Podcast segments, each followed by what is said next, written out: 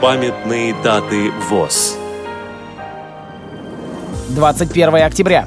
145 лет со дня рождения Рудольфа Брауна, австрийского композитора. 26 октября. 90 лет со дня рождения Ивана Михайловича Ледакова, участника Великой Отечественной войны, героя Советского Союза. Программа подготовлена при содействии Российской государственной библиотеки для слепых.